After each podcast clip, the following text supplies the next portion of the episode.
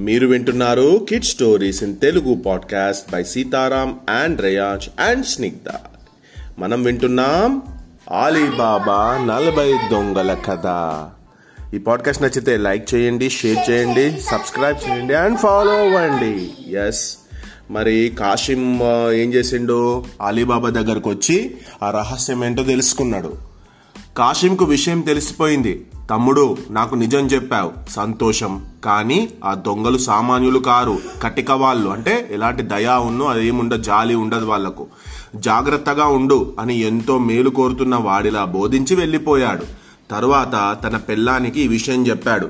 ఆమె ఆశ్చర్యానికి అంతులేదు ఆలీబాబాలాగే మీరు అడవికి పోయి మన గాడిదలు మోయగలిగినంత బంగారం దొంగలించుకొని రమ్మని చెప్పి భర్తను పురిగొల్పింది. ఇంకేం? ఆ రాత్రి పొద్దుపోయిన తర్వాత కాశీం కొన్ని గాడిదలను తోలుకొని తమ్ముడు చెప్పిన మార్గం గుర్తు పెట్టుకొని అడవికి వెళ్ళాడు. తెల్లవారేసరికి కొండ గుహ వద్దకు చేరుకున్నాడు. ఆలీబాబా చెప్పిన మాటలు గుర్తుకు తెచ్చుకొని బీబీ బీగం రాస్తా చోడో అని మూడు సార్లు అని గుహద్వారంపై చేత్తో తట్టాడు. గుహద్వారం తెరుచుకున్నది.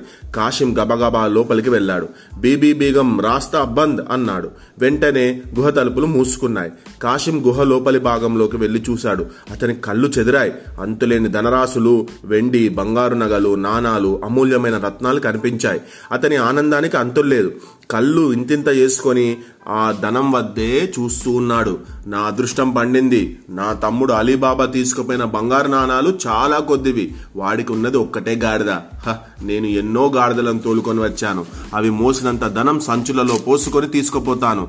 దొంగలు అడ్డం వస్తారా? చూస్తాను. నా కింద బోలెడంత మంది జనం ఉంటారు. వాళ్ళతో వచ్చి దొంగలందరినీ ఖతం చేస్తాను. ఈ ధనాన్ని మొత్తం పూర్తిగా నా స్వాధీనం చేసుకుంటాను అంటూ కలలుగంటూ ఉన్నాడు.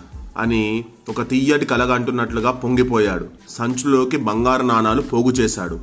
మూర్తులు అంతా కూడా బిగించుకొని వాటిని బలమంతా ఉపయోగించి ఈడ్చుకుంటూ గుహద్వారం దగ్గరికి తీసుకొని వచ్చాడు. కానీ ఇప్పుడు అతనికి మనస్సు మనస్సులో లేదు. అంతులేని ధనం దొరికిందన్న ఆనందంలో తాను ఎక్కడ ఉన్నది ఏం చేస్తున్నది కూడా అతనికి తెలియలేదు. ఏ మాట అంటే గుహద్వారం తెరుచుకుంటుందో ఎంతసేపటికి గుర్తు రావడం లేదు. అరే ఇది ఎలా ఇప్పుడు?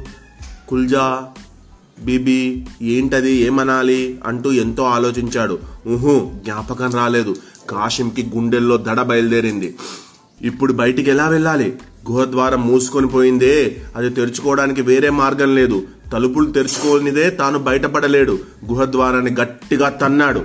బలం కొద్దీ పట్టుకొని అటు ఇటు కదల్చడానికి ప్రయత్నించాడు.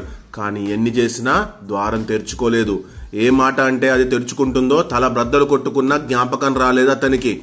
గంటలు గడిచిపోతున్నాయి. ఇంత ఆలస్యమైందే? ఏ క్షణంలో అయినా దొంగలు వచ్చి పడతారో? ఈ గుహలో తాను వారికంటే వారి ముందు గనక కనబడితే ఇక తనను ప్రాణాలతో బ్రతకనిస్తారా? అని ఆలోచించిన కొద్దీ కాశింకి గజగజ భయం వణికి భయంతో వణికిపోయాడు. భయం ఎక్కువైపోయింది. ఒళ్ళు వణుకు పుట్టింది. అయ్యో దురాశ దుఃఖం చేటు అంటారు ఇదే. ఇప్పుడు నాకు కావలసినంత సంపద ఉంది. దాంతో తృప్తి పడక ఈ ధనం కోసం ఎందుకు ఆశపడ్డాను? ఆడదాని మాటలు విని ఇక్కడికి ఎందుకు వచ్చాను? ఇదంతా నా దురదృష్టం అని కాశీం విచారించసాగాడు.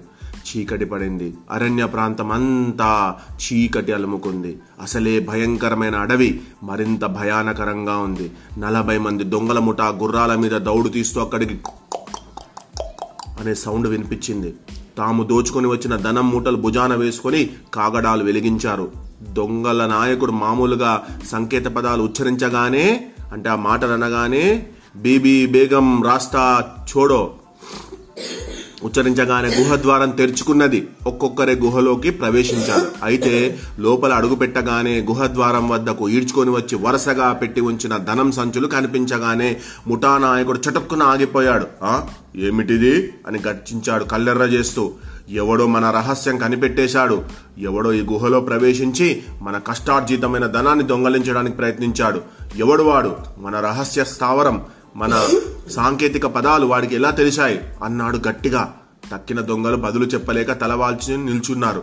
చివరికి వాడిలో ఒకడు ఎవడో దారిన పోతూ మన స్థావరం చూసి ఉంటాడు. మన సంకేత పదాలు విని ఉంటాడు దొరా అని చెప్పాడు. గుహ అంతా వెతకండి. ఎవడైనా లోపల ఉన్నాడేమో అన్నాడు దొంగల నాయకుడు మళ్ళీ. వెంటనే దొంగలు కాగడాల వెలుతురులో గుహ అంతా వెతికారు. ఒక మూల ధనం సంచి వెనకాల నక్కి ఉన్న కాశిం వారికి కనబడ్డాడు. అంతే. కాశిం తల కాశింను అందరూ గట్టిగా పట్టుకొని దొర ఇక్కడ ఒకడు ఉన్నాడు అని అన్నారు. దొంగల నాయకుడైతే అతన్ని బండ బూతులు దిడుతూ కింద పడేసి కాళ్ళతో తంతు దొర్లించాడు. ఈ ద్రోహిని ఖండ ఖండాలుగా నరికి పారేయండి పీడ వదులుతుంది అన్నాడు ఆ నాయకుడు.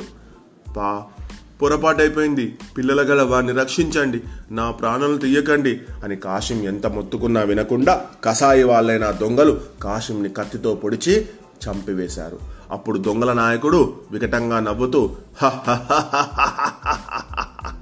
మన శత్రువును ఖతం చేశాం. వీడికి తెలిసిన మన రహస్యం వీడితోనే అంతమైపోయింది. ఇక భయం లేదు. మనం అదృష్టవంతులం. అల్లా మన పక్షాన ఉన్నాడు. అందుకే మనము మన ఈ రహస్యాన్ని ఇక్కడితోనే మనం వీని ఖతం చేసేద్దాం. మన సొమ్ము ఇక్కడికి పోలేదు అని సంతృప్తి వ్యక్తం చేశాడు. తర్వాత నాయకుడు ఆజ్ఞ ప్రకారం దొంగలు కాసిం తల నరికి ఆ తల మొండెం గుహలో ఒక మూలన వేలాడదీశారు. తర్వాత దొంగలందరూ గుంపుగా కూర్చున్నారు. వారి మధ్యలో నాయకుడు కూర్చున్నాడు. ఆనందంగా అందరూ తోలు సంచుల్లోని ఉన్న మద్యం తాగారు. మాంసం తిన్నారు. ఆ కొత్తవాడు తమ రహస్య గుహలో ఎలా ప్రవేశించాడా అని దొంగలందరూ చర్చించారు. కొంతసేపు చర్చ జరిగింది. ఏమైనా సొమ్ము పోలేదు. మనది కష్టార్జితం. దొంగతనంతో మనం సంపాదించింది కావచ్చు ధనం. అయినా మనం ఎన్నెన్ని ప్రమాదాలు ఎదుర్కొన్నాం ఎన్నెన్ని కష్టాలు పడ్డాం ప్రాణాలను సైతం లెక్క చేయకుండా మనం ఈ ధనం దేశ దేశాలలో దోచుకొని వచ్చాం. అందుకే మన శ్రమ ఫలం వృధాగా పోలేదు. పైగా మన రహస్యం తెలుసుకున్న శత్రువును చంపేశాం అంటూ దొంగల నాయకుడు పెద్ద ఉపన్యాసం ఇచ్చాడు. స్పీచ్ ఇచ్చాడు. దొంగలంతా అతని ప్రసంగం విని నాయకుణ్ణి అభినందించారు. ఆ తర్వాత దొంగలందరూ గుహ నుండి బయటికి వచ్చారు. గుహ ద్వారాన్ని మూసి గుర్రాలు ఎక్కారు. మళ్ళీ దోపిడీలు చేయడానికి బయలుదేరి ఎక్కడి వారు అక్కడికే వెళ్ళిపోయారు. తెల్లగా తెల్లవారింది. చాలా పొద్దెక్కింది. నిన్న అనగా అడవికి వెళ్ళిన కాశీం ఇల్లు చేరలేదు. కాశీం భార్య ఆందోళన చెందింది. అయ్యో ధనముపై ఆశతో నా భర్తను పురికొల్పాను. గాడిదల్ని తోలుకొని అడవికి పోయిన మనిషి తెల్లవారి ప్రొద్దెక్కినా రాలేదు. అల్లా ఆయనకు ఏం ప్రమాదం సంభవించిందో కదా అంటూ తనలో తాను ఎంతోసేపు బాధపడింది. ఆమె మనస్సు పరిపరి విధాల పోతున్నది. కీడును కూడా శంకిస్తున్నది. అయితే ఏం చేస్తుంది? ఈ విషయం ఇతరులకు చెప్పేది కాదు. చివరకు తన మరిది ఆలీబాబాతో చెప్పి అతని సహాయాన్ని కోరాలని నిశ్చయించుకుంది. ఎందుచేతనంటే మొదట అడవికి వెళ్ళి ధనం తెచ్చింది అతనే కదా. అతనికే ఆ అడవికి వెళ్ళేటువంటి దారి ఆ గుహకు వెళ్ళేటువంటి దారి తెలుసు. కాబట్టి అతని దగ్గరికి వెళ్ళింది. పైగా అలీబాబా నమ్మకమైన వాడు మంచివాడు అన్నపై ప్రేమ గలవాడు. ఇక్కడ ఈ ఆపదలో ఈ ఆపద సమయంలో అతను తప్ప వేరే దిక్కు లేదు అని నిర్ధారించుకొని కాశీం భార్య దుఃఖిస్తూ అలీబాబా ఇంటికి వెళ్ళింది. ఎన్నడూ గడపలోకి అడుగుపెట్టని తోటికోడలు రావడం చూసి అలీబాబా ఆశ్చర్యపోయింది. అలాగే వదిన రావడం చూసి అలీబాబా కూడా ఆశ్చర్యపోయాడు. వారిద్దరూ ఆమెను ప్రేమతో ఆహ్వానించి కూర్చోపెట్టి మర్యాద చేశారు.